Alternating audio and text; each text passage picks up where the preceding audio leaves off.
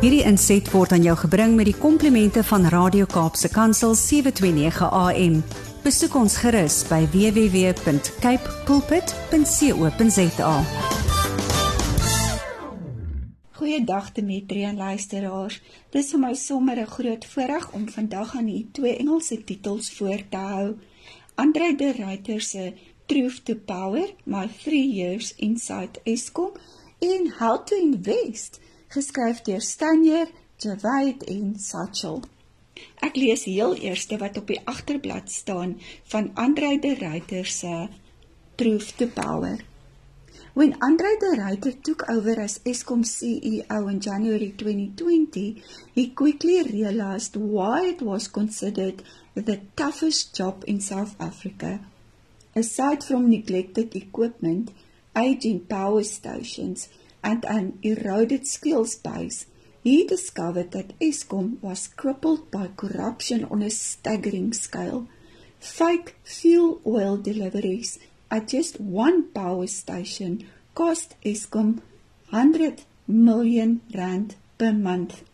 Knee pads retailing for 150 rand a pair were purchased for 80,000 rand. Billions of rands of equipment supposedly housed in the company's storerooms, was missing. Faced with police inaction, he was compelled to plunge into a world that was foreign to him, a world of spies and safe houses, of bulletproof vests and bodyguards. In Truth to Power, the writer tells the behind the scenes story of how he launched a private investigation that exposed at least four criminal cartels feeding off Eskom.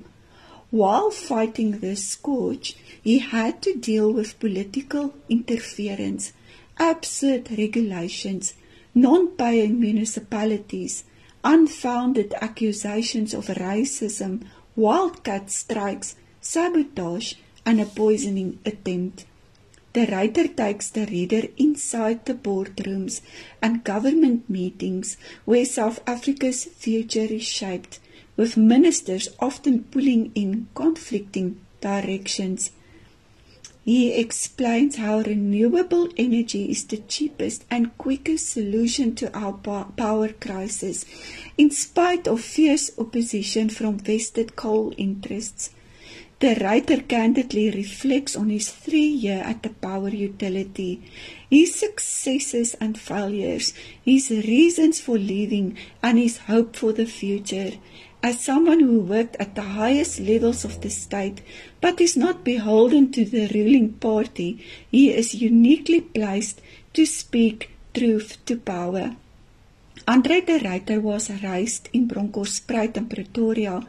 After holding executive positions at Sasol and heading up Nampak, he served as Eskom CEO from January 2020 to February 2023.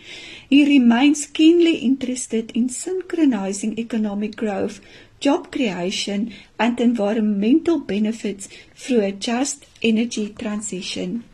Dan lees ek 'n stukkie op bladsy 309. Hy skryf: South Africa has in its hands the solution to its energy crisis. And I hope that those in power will have the wisdom not to squander another decade while the country despairs and our challenges deepen. Leadership requires doing the right thing, not always the popular thing.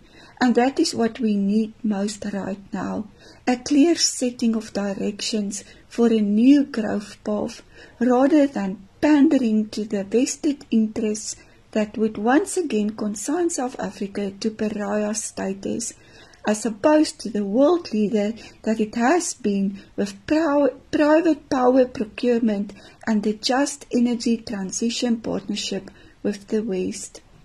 Looking back on the patriotic ambitions with which I took on the job, I have the satisfaction that, unlike the 28 who turned it down, I at least tried.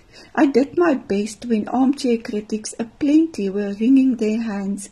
I was the man in the arena, and I know that I have spent myself in a worthy cause, In some respects, I know the triumph of high achievement, and I know that where I failed, I failed while daring greatly.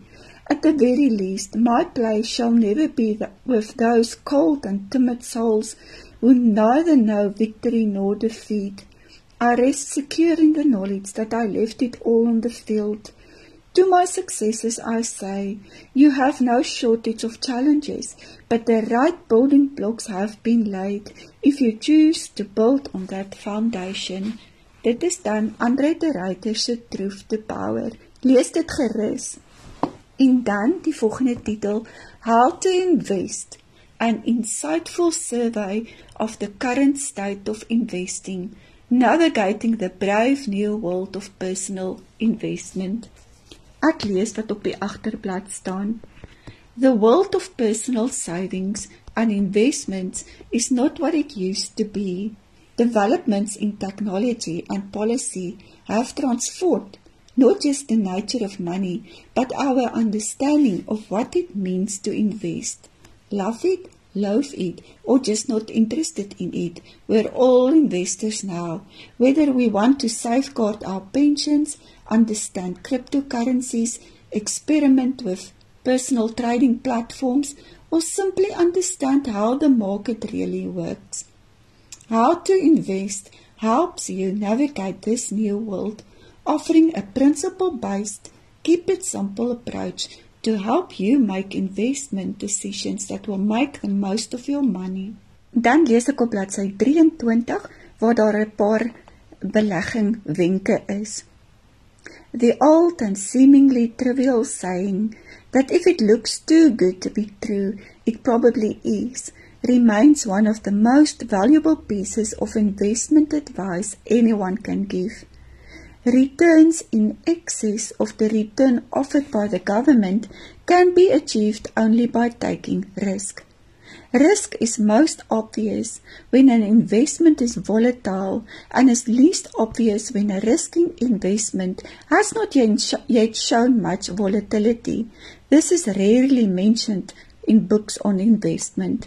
Investors should question an advisor who recommends a low volatility investment that offers superior returns. Do not invest in something you do not understand simply because a group of your peers is doing so. A desire to conform can explain many decisions that you would otherwise not take. Whatever your advisor says, make sure that your investments are well diversified.